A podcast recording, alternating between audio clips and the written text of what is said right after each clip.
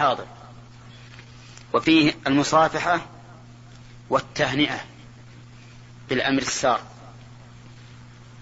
ولا يحتاج إلى أن ولا يحتاج في هذا إلى توقيف. يعني لو أن أحدا أتاه ما يسر فهنأناه لا يحتاج أن يقال أن يقال هل هنأ الصحابة على مثل هذه الحال أو لا. لأنه إذا وجد أصل المسألة فلا حاجة إلى أن ينص على كل فرد منها لأن الاعتبار بالجنس. ولهذا قلنا إن إهداء القرب والعبادات إلى الأموات جائز وإن كان ذلك لم يرد إلا في الصدقة والحج والصوم. لكن نقول ما, ما, ما دام هذا الجنس وقع وهي قضايا أعيان يعني إنما تخصصت بهذا اتفاقا. يعني فلو وجد شيء آخر هل يمانع الرسول عليه الصلاة والسلام من ذلك مثلا؟ وهذه مسألة قل من ينتبه لها وهي أن العبرة بالجنس لا بالنوع أو بالفرد خصوصا في قضايا الأعيان التي ليست قولا. أما القول فنعم إذا جاء القول مخصصا بشيء تخصص به لكن إذا جاءت قضايا أعيان وقعت من جنس فإنه لا يحتاج إلى أن ينص على كل فرد من أفراد هذا الجنس أو كل نوع منه. فإذا كان الرسول أقر إهداء القرب إذا كان أقر إهداء القرب من صدقة وحج وصوم لأنها وقعت في عهده فإننا نقول غيرها مثله لأن الكل عبادة لكن لم يقع في عهد الرسول إلا هذا الأمر. وما وقع اتفاقا فقد علمتم أنه لا يكون شرعا بمعنى أنه لا يتخصص به. كذلك لما هنئ كعب بن مالك في توبة الله عليه. لا يقال إننا لا نهنئ أحدا إلا بالتوبة. نهنئ الإنسان بكل ما يسره من أمور دينه وأمور دنياه. حتى لو فرض أنه ربح في بيعة ربحا غير معتاد. فإننا نهنئه نهنئه لأنه يسر بذلك. نعم لا يهنأ بشيء يسره وهو معصية. لأن التهنئة بالمعصية رضا بها. ولهذا نقول لا يجوز أن يهنأ المشركون بأعيادهم مطلقا باتفاق العلماء. بل لأن تهنئتهم بذلك معناه ها التهنئة بالشرك والكفر والإقرار على دينه. طيب وفيه أيضا قلت لأنس أكانت المصافحة في أصحاب النبي صلى الله عليه وسلم؟ قال نعم. فأقرها أنس. ولكن المصافحة هل معناه في كل وقت وفي كل حين؟ يعني لو كانوا جلوسا أجمعين ثم بدا لهم تصافحوا؟ لا بل هي عند الملاقاة. ثم ها هنا مسألة هل إن الإنسان إذا دخل إلى مجلس يصافح أهل المجلس واحدا واحدا؟ هذا لا أظنه من السنة. وإن كان بعض الناس الآن يفعله إذا دخل مسك المجلس من أول واحد إلى آخر واحد يصافحه. هذا ليس من هدي النبي عليه الصلاة والسلام. كعب بن مالك في قصته هذه جاء وجلس ولا قال يصافح كل واحد. وإن كان المجلس مجلس ذكر وقد يقال إنه ترك المصافحة لئلا أشغلهم عن الذكر لكن نقول ما ما كنا نعلم أن الرسول صلى الله عليه وسلم إذا دخل مجلسا أمسك بيد الناس يصافحهم واحدا واحدا ولا كان الصحابة يفعلون كما أنهم لا يسلمون على كل واحد واحد وإنما إذا دخل المجلس سلم على الجميع ما هو على كل واحد واحد فكذلك المصافحة. ثم أنه ذكر حديث عبد الله بن هشام قال كنا مع النبي صلى الله عليه وسلم وهو آخذ بيد عمر بن الخطاب. لكن لا ندري هل هو آخذ بها يعني ممسك بها أو مصافح. وظهر صنيع البخاري أنه مصافح لكنه يحتاج إلى بينة. ننظر في الشرح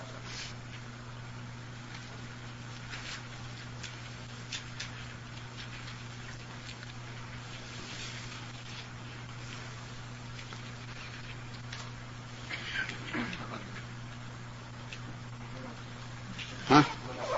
نعم إيه يقول؟ قدم في المناقب ها؟ طيب شنو سيأتي بالايمان؟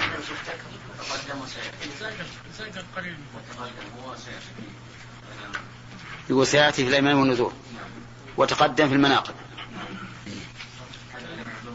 ها؟ تكلم عن حديث وش يقول؟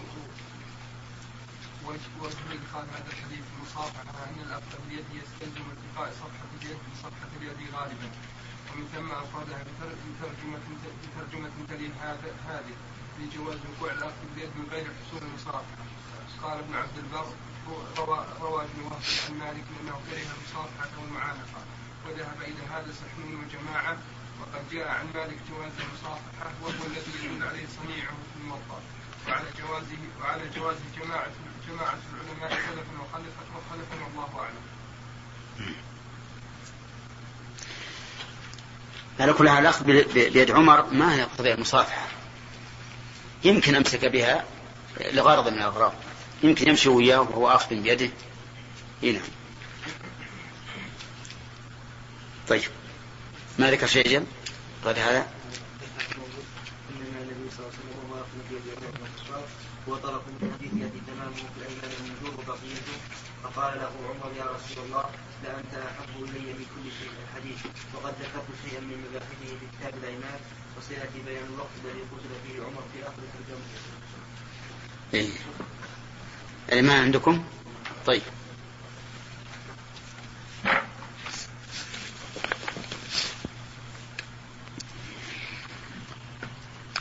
اللي عنده فتح الباري ينبغي إذا قال تقدم في في المناقب يرجع للمناقب ويشوف في أي صفحة وفي أي جزء ويقيده على الهامش. وصفحة كذا جزء كذا.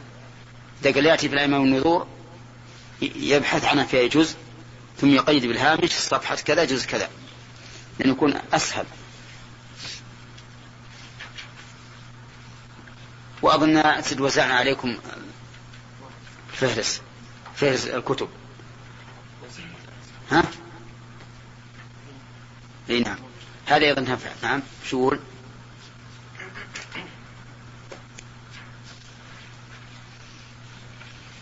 لأن العلم والنذر بعد ما أدري في أي باب. إيه لكن في أي في أي باب. ها؟ لا لا عليها القسم الحلف بدون بدون طلب. لأنه قال والله لا أنت أحب إليه من نفسي.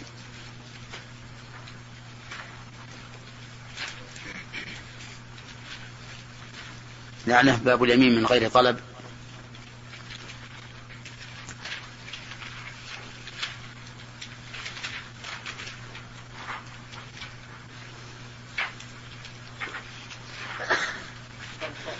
ها؟ ثالث. ها وش الباب الثالث؟ إيش الباب الثالث؟ باب هذا الباب الثالث. أنت خالد. من يتكلم؟ ها؟ من هو؟ ها؟ الباب الثالث؟ الباب الثالث. أي باب؟ وش اسمه؟ ها؟ طيب ناظر الحديث الخامس. طيب. كم صفحة؟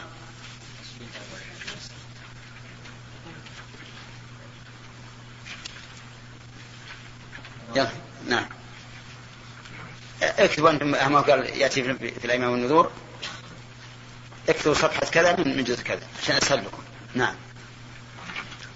وحدثني يحيى بن سليمان من قومه أنه سمع جده عبد الله بن هشام قال كنا مع النبي صلى الله عليه وسلم وهو آخذ بيد عمر بن الخطاب فقال له عمر يا رسول الله لأنت أحب إلي من كل شيء إلا من نفسي.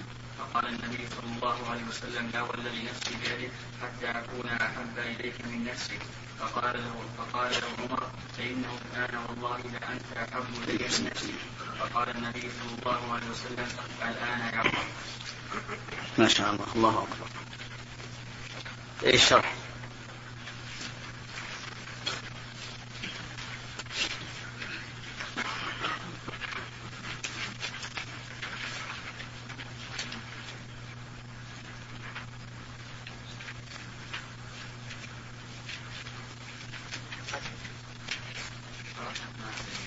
ما زي شيء؟ خلاص فوت الله رحمة الله عليه. على كل حال الظاهر والله أعلم أن الرسول أخذ بيده يحدثه. من باب المصافحة. وهذا يحتمل أن يكون بالكف ويحتمل أن يكون بالذراع لأن كل سمعت والعادة أن الإنسان يأخذ بالكف ويأخذ بالذراع. وكان الرسول صلى الله عليه وسلم أخذ بيده يحدثه. من أجل أن ينتبه كما قلنا في حديث عبد الله بن مسعود رضي الله عنه. نعم. باب باليد باليدين. النسخة اللي عندنا باليدين وهي أحسن. لأنه الأثر اللي ذكر يدل عليه. وصافح وصافح حماد بن زيد ابن المبارك بيدين حدثنا أبو نعيم قال حدثنا وفي هذا دليل رد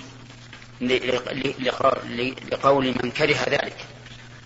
يعني كره بعض العلماء إذا لقيت أحدا وصافحته أن تجعل يدك اليسرى على ظهر كفه.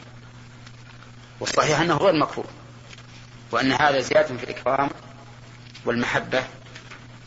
نعم. حدثنا أبو نعيم قال حدثنا سيف قال سمعت مجاهد يقول حدثني عبد الله بن سخبر أبو معمر قال سمعت ابن مسعود رضي الله عنه يقول علمني رسول الله صلى الله عليه وسلم وكفي بين كفي التشهد كما يعلم كما يعلمني السورة من القرآن التحيات لله والصلوات والطيبات. السلام عليك أيها النبي ورحمة الله وبركاته. السلام علينا وعلى عباد الله الصالحين. أشهد أن لا إله إلا الله وأشهد أن محمدا عبده ورسوله. وهو بين ظهرانينا فلما قبض قلنا ظهرانين وهو بين ظهرانينا فلما قبض قلنا السلام يعني على النبي صلى الله عليه وسلم.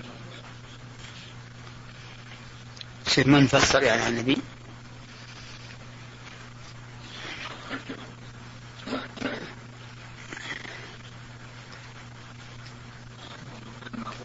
السلام يعني على النبي.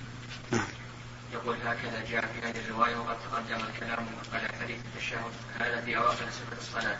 وبين كتاب الجمعة من رواية شقيق بن سلمة عن ابن مسعود وليست في هذه الزيادة وتقدم شرح مستوفى وأما هذه الزيادة فظاهرها أنهم كانوا يقولون السلام عليك أيها النبي بكاف الخطاب في حياة النبي صلى الله عليه وسلم. فلما مات النبي صلى الله عليه وسلم تركوا الخطاب وذكروه بلفظ الغيبة فصاروا يقولون السلام على النبي.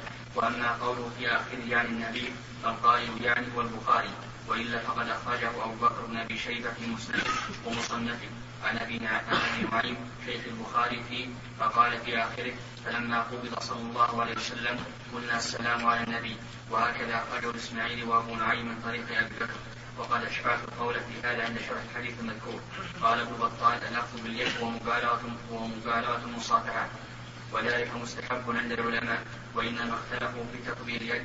فأنكره مالك وأنكر ما روي فيه. وأجازه آخرون. واحتجوا بما روي عن عمر أنهم لما رجعوا من غزو حيث فروا. قالوا نحن نحن الفرارون. فقال بل أنتم العكارون. إنا فئة أنا فئة أنا فئة أنا فئة المؤمنين. قال فقبلنا يده. قال قال وقبل أبو أبو لبابة وكعب بن مالك. وصاحب وكعب بن مالك وصاحبه يد النبي صلى الله عليه وسلم حين تاب الله عليهم ذكره الأبولي وقبل أبو عبيدة يد عمر حين قدم.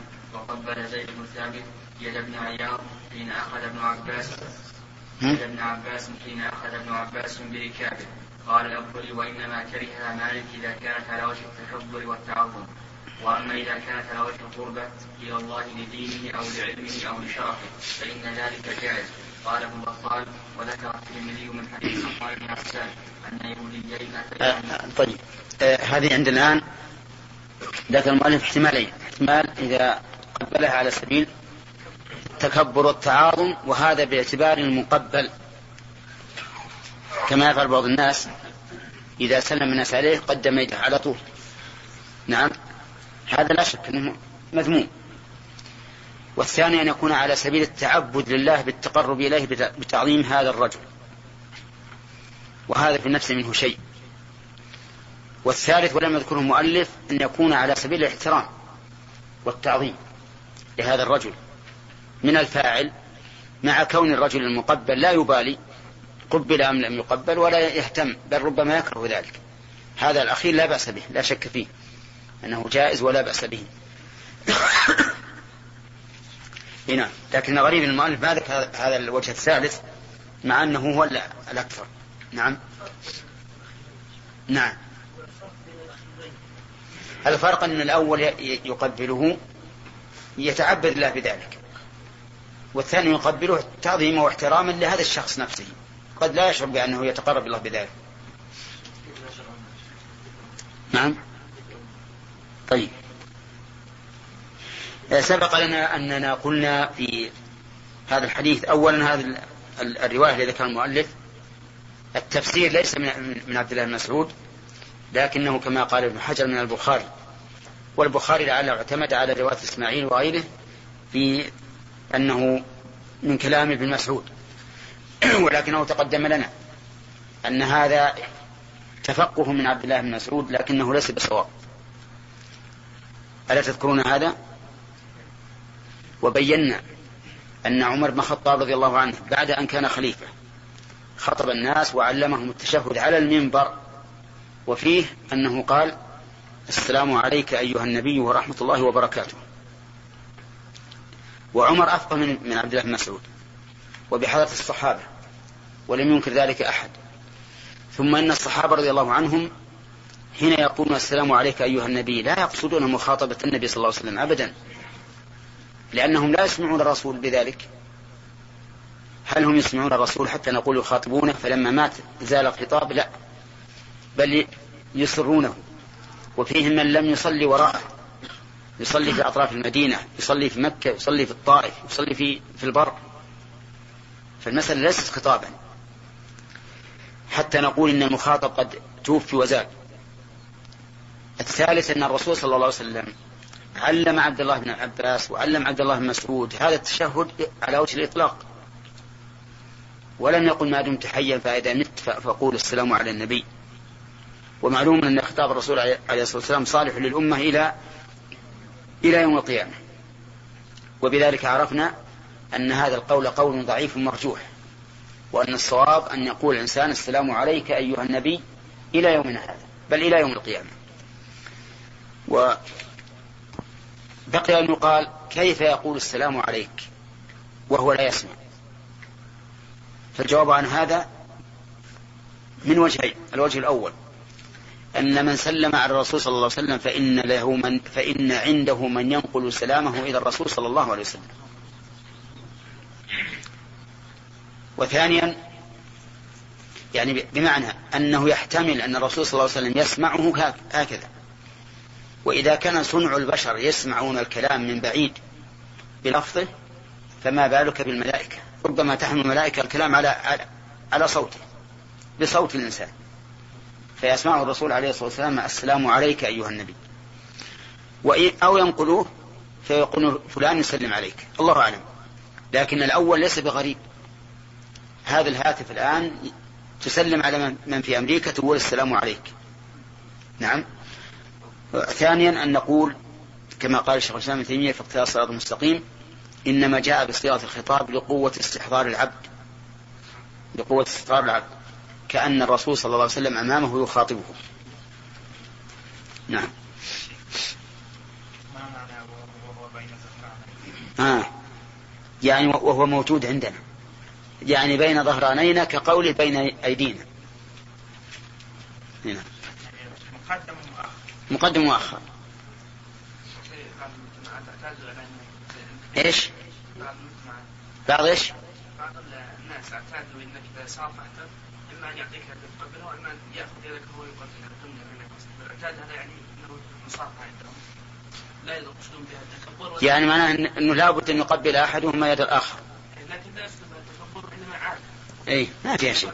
أقول ما فيها شيء إن شاء الله. ما فيها شيء. لا لا يعطيه إياه. لكن إن جر يده ما يخلي تمشي معه. طيب هل مثلا إذا إذا سلم عليه يعطيه شبهته يقول قبله؟ أو يحنون يحني له رأسه؟ أبدا ما أرى. مسألة أنك تقدم يدك أو رأسك. نعم. للناس يقبلونه ما ما هو صحيح. نعم. أخذنا ثلاثة. اثنين. طيب. أنت.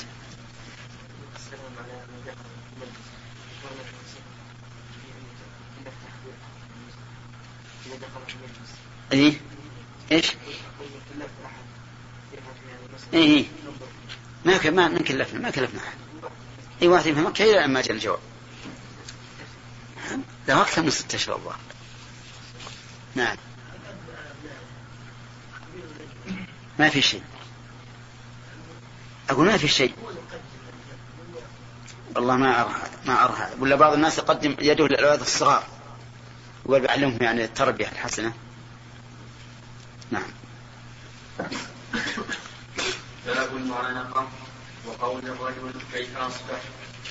حدثنا إسحاق قال أخبرنا بشر بن شعيب قال حدثني أبي عن الزهري قال أخبرني عبد الله بن كعب أن عبد الله بن عباس أخبره أن عليا يعني بن أبي طالب رضي الله عنه خرج من عند النبي صلى الله عليه وسلم.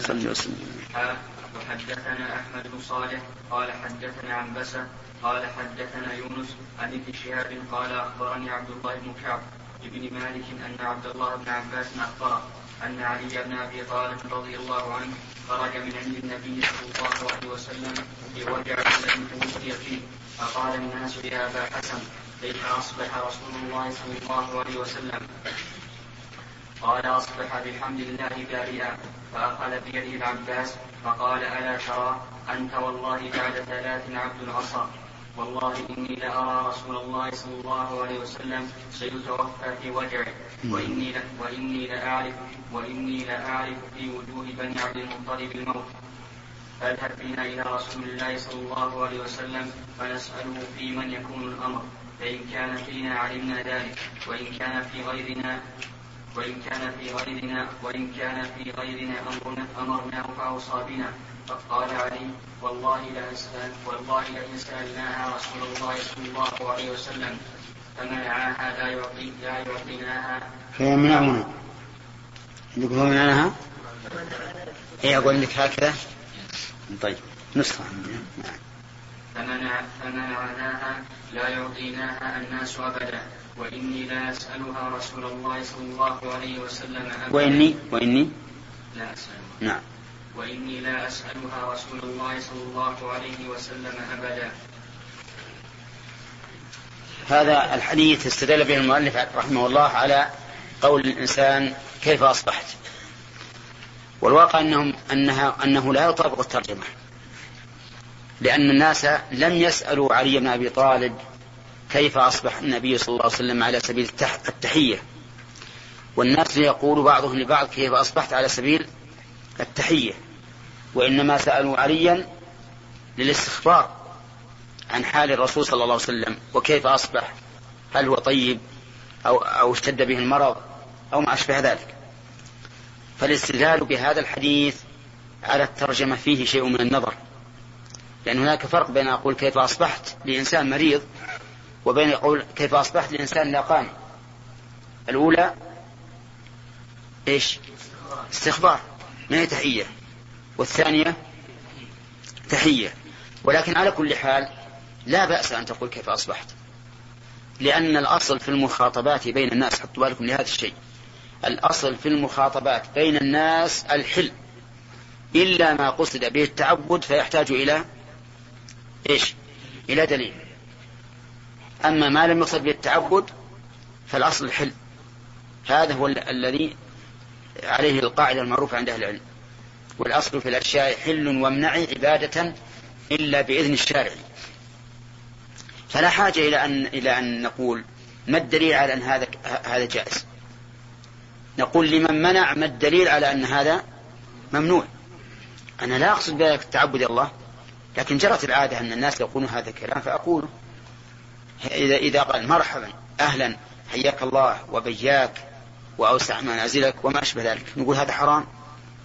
ولا جب دليل على أن الصحابة يفعلونه ويقولونه ما نقول هكذا الأصل الحل الأصل الحل ولاحظ يا جماعة أن الاتباع الاتباع معناه أن أن تسير على سننهم. على سننهم. وهم رضي الله عنهم كما تعرفون يوجد عندهم من التوسع ما ليس يوجد عند كثير من الناس الذين يدعون الآن أنهم سلفيون. فتجدهم كل شيء يضيق. كل شيء مضيق. هذا دليل على هذه المسألة المعينة. نعم.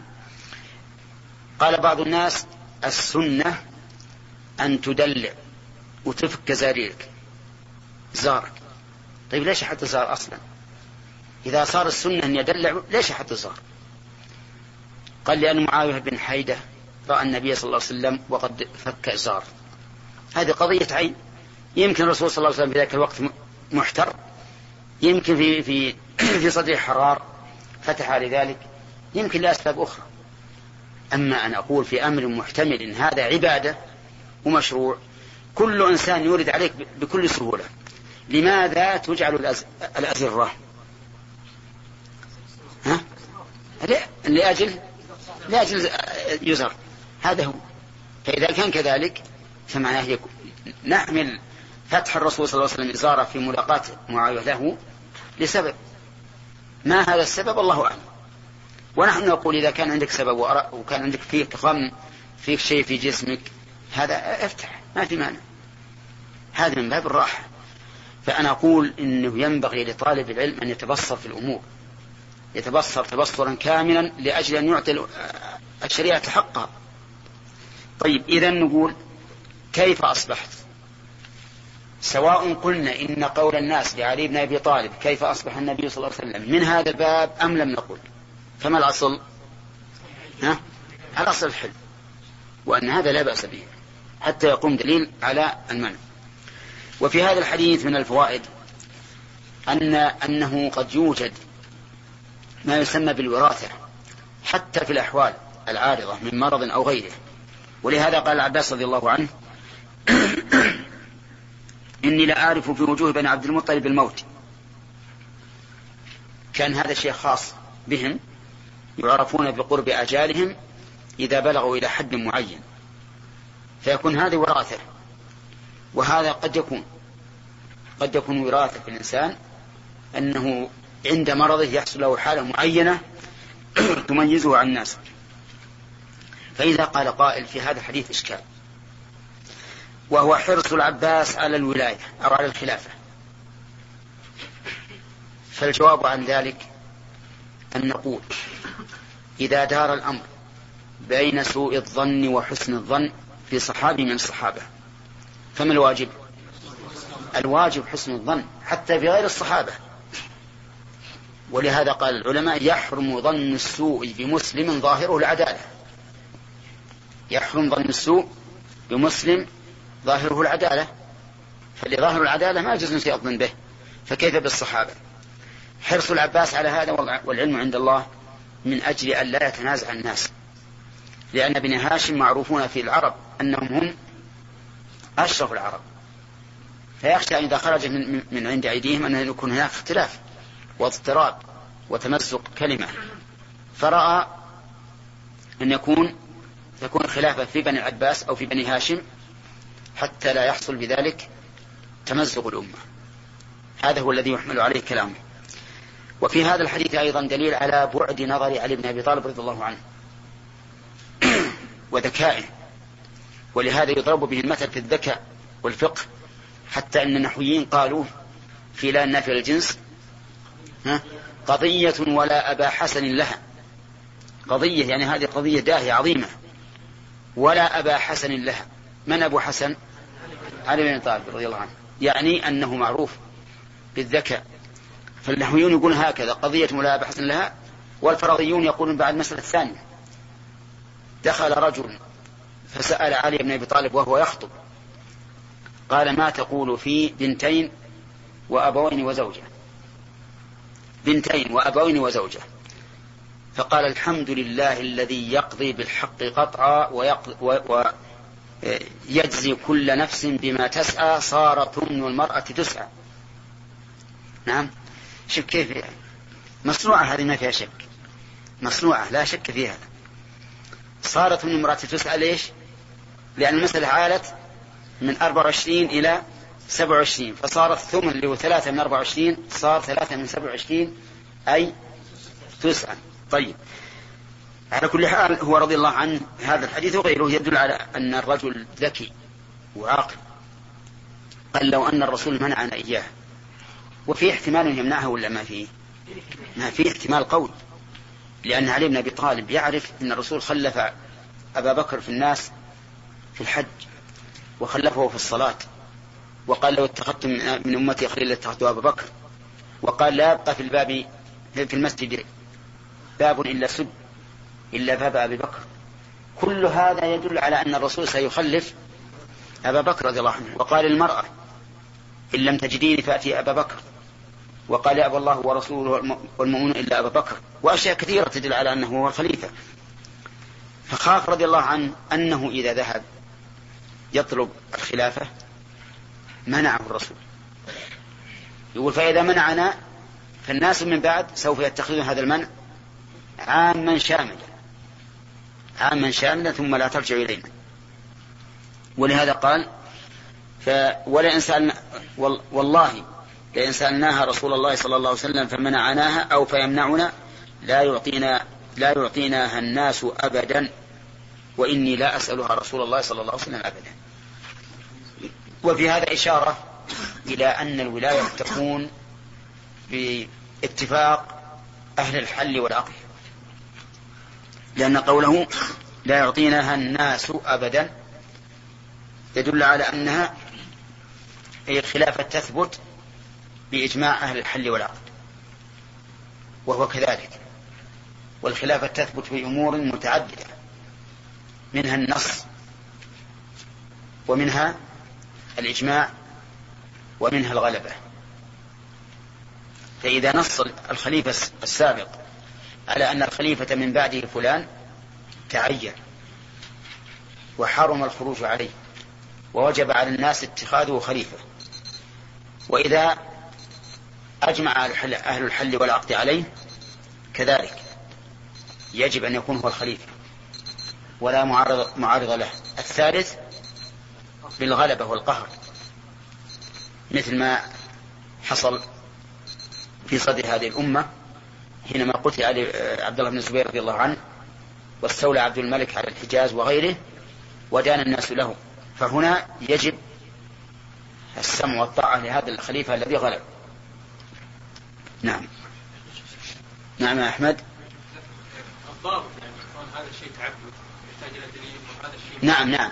ما قصد به الإنسان التقرب إلى الله فهو فهو عبادة. يعني التحيات أحيانا نقصد فيها الشخص التقرب إلى الله. فيفعلها ويحرص عليها يعني له ما يقصد التعبد الله بلفظها قصدك التحيات الناس فيما بينهم؟ ما يقصد التعبد الله بلفظه. يقصد التعبد الله بالإلفة بينه وبين هذا الرجل. نعم.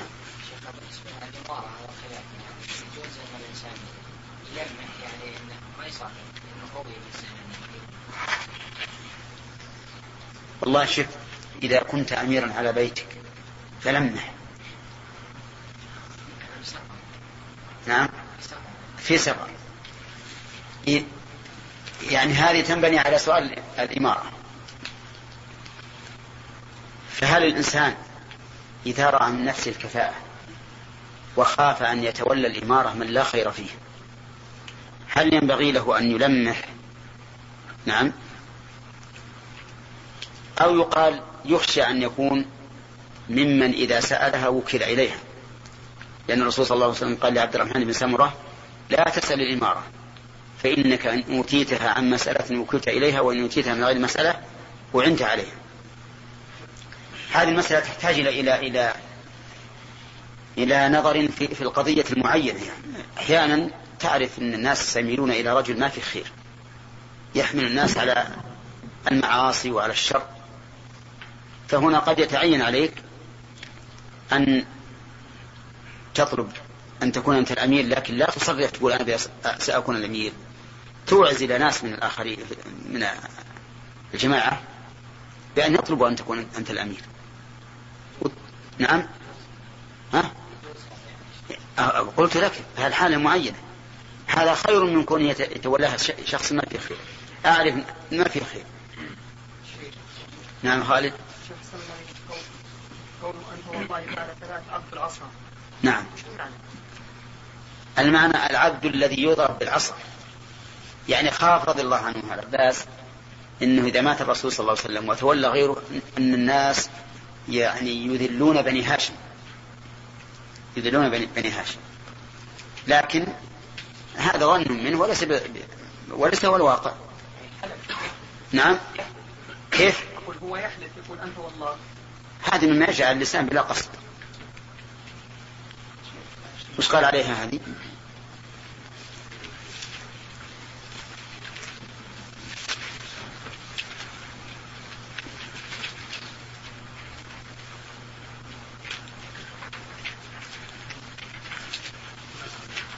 نعم. أحال على أحال بعد؟ حول لا لا ما حول ها. موجود. صفحة كم؟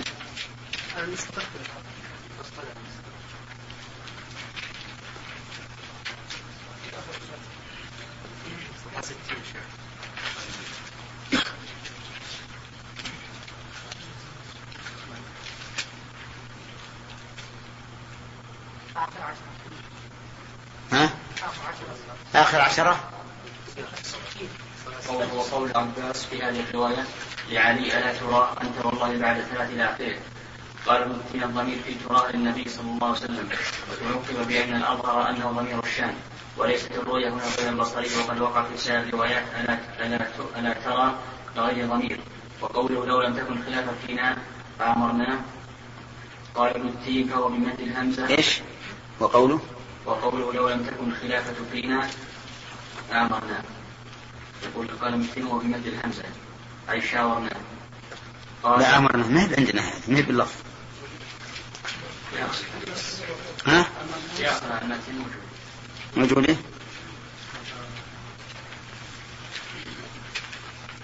وإن كان في غيرنا أمرناه فأوصى بنا هذه ها؟ وإن كان في غيرنا لا إحنا نسأل عن قوله ألا ترى أنت والله بعد الثلاث عبد العصا أولا طيب ثم الإخوة يأتون بالحالة مطلقة يعني يمكن تبحث عن نفس المطلوبة ها؟ أقول هم يبحثون عن كلمة جميعا وأنا بحثت عن عبد العصا ما أعتذر عنها. إيه طيب ما أتكلم الكلام الموجود ها؟ ما أتكلم شو ولا الاتصال هذه؟ والله بعد الثلاث ولنبي بعد الثلاث أي بعد ثلاثة أيام عبد العصا أي تصير تصير مأمورا لغيره بموته صلى الله عليه وسلم وولاية غيره. زين فسرها بالمراد لكن معنى عبد العصا يعني العبد الذي يقوم بالعصا ويضرب بالعصا.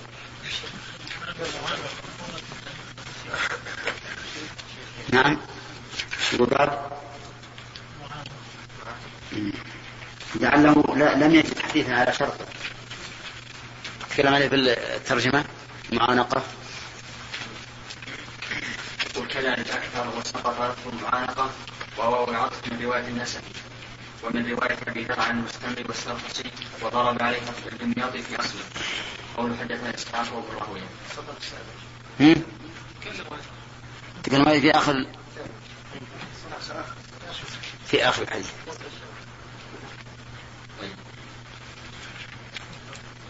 يقول باب المعانقة قول الرجل كيف أصبحت بغير واو فدل على أنهما ترجمتان وقد أخذ ابن جماعة كلام ابن بطال جازما به. واختصره وزاد عليه فقال ترجم للمعانقة ولم يذكرها وإنما ذكر في كتاب البلوغ وكأنه ترجم ولم ولم يتفق له حديث موافقه في المعنى ولا طريق آخر لسند معانقة الحسن. ولم يرد ولم يرى أن ولم يرى أن يرويه بذلك السند لأنه ليس من عادته إعادة السند لأنه ليس من عادته إعادة السند الواحد أو لعله أخذ المعانقة من عادتهم عند قولهم كيف أصبح فاكتفى بكيف فاكتفى بكيف أصبح باقتران المعانقة به بإعادة قلت وقد قدمت الجواب عن احتمالين أولين. وأما الاحتمال الأخير فدعوى العادة تحتاج إلى دليل.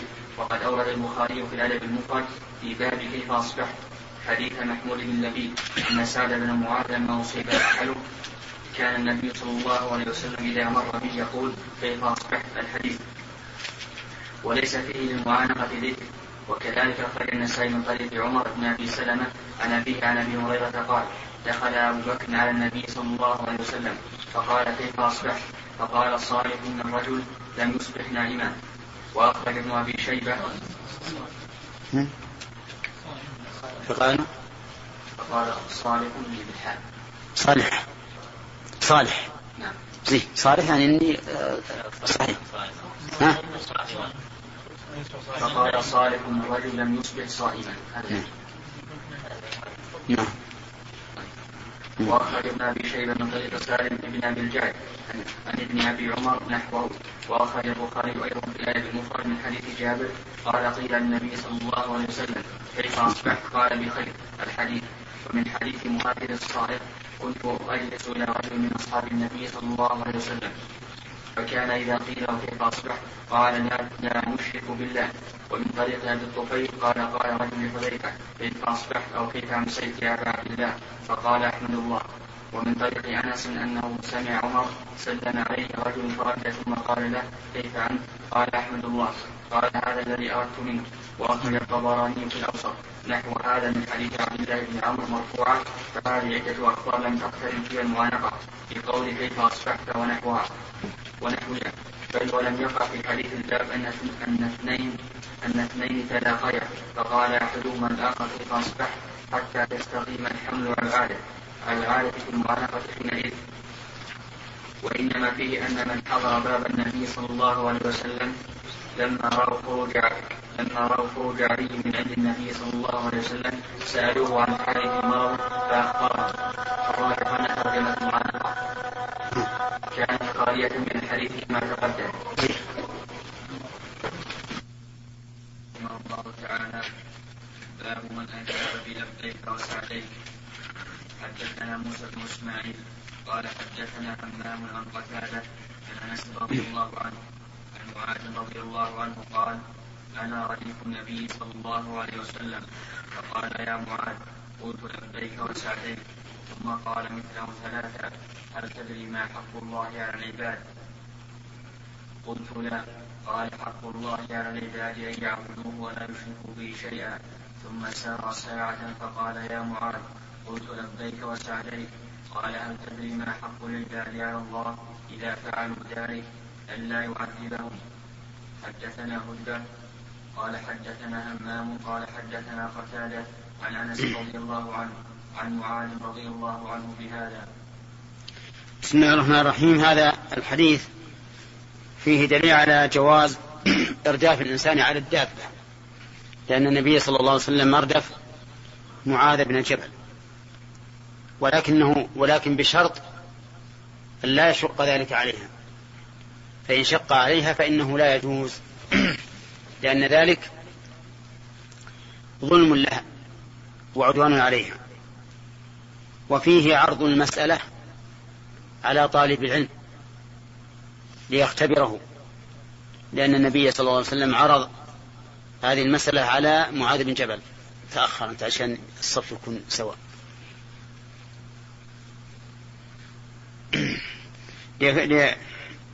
عرض هذه المسألة على معاذ بن جبل ليختبره هل يفهم أم لا. وفيه أيضا دليل على جواز الإجابة بلبيك وسعديك. ومعنى لبيك أي إجابة بعد إجابة. وسعديك أي إسعادا بعد إسعاد. يعني أنك تقول أنا أجيبك وأسأل الله لك السعادة. وفيه دليل على ثبوت حق الله على العباد وحق العباد على الله. أما حق الله على العباد فلا, فلا إشكال فيه لأنه هو الذي خلقهم وأمدهم ورزقهم فلا جرم أن يكون له حق عليهم. لكن حق الناس على العباد على الله حق العباد على الله. هل المخلوق يوجب على الخالق شيئا؟ لا. ولكن الخالق هو الذي أوجب على نفسه تفضلا منه وكرما. كما قال الله تعالى قل لمن, من في قل لمن ما في السماوات والأرض قل لله. كتب ربكم كتب على نفسه الرحمة. كتب على نفسه الرحمة. فهو سبحانه وتعالى هو الذي أوجب. ولهذا قال ابن القيم ما للعباد عليه حق واجب. هو أوجب الأجر العظيم الشان. كلا ولا عمل لديه ضائع إن كان بالإخلاص والإحسان. وفي أيضا دليل على أن التوحيد الخالص مع العبادة موجب لانتفاء العذاب عن العبد. لقوله آه، حق العباد على الله إذا فعلوا ذلك أن لا يعذبهم. يعني إذا عبدوه لا شريك له. والعبادة معروف معروفة هي التعبد لله عز وجل بشرعه. فعلا للمأمور وتركا للمحظور وتصديقا بالخبر. هذه العبادة. أن تصدق بالخبر وأن ها تفعل المأمور وتترك المحظور. فأما من أعطى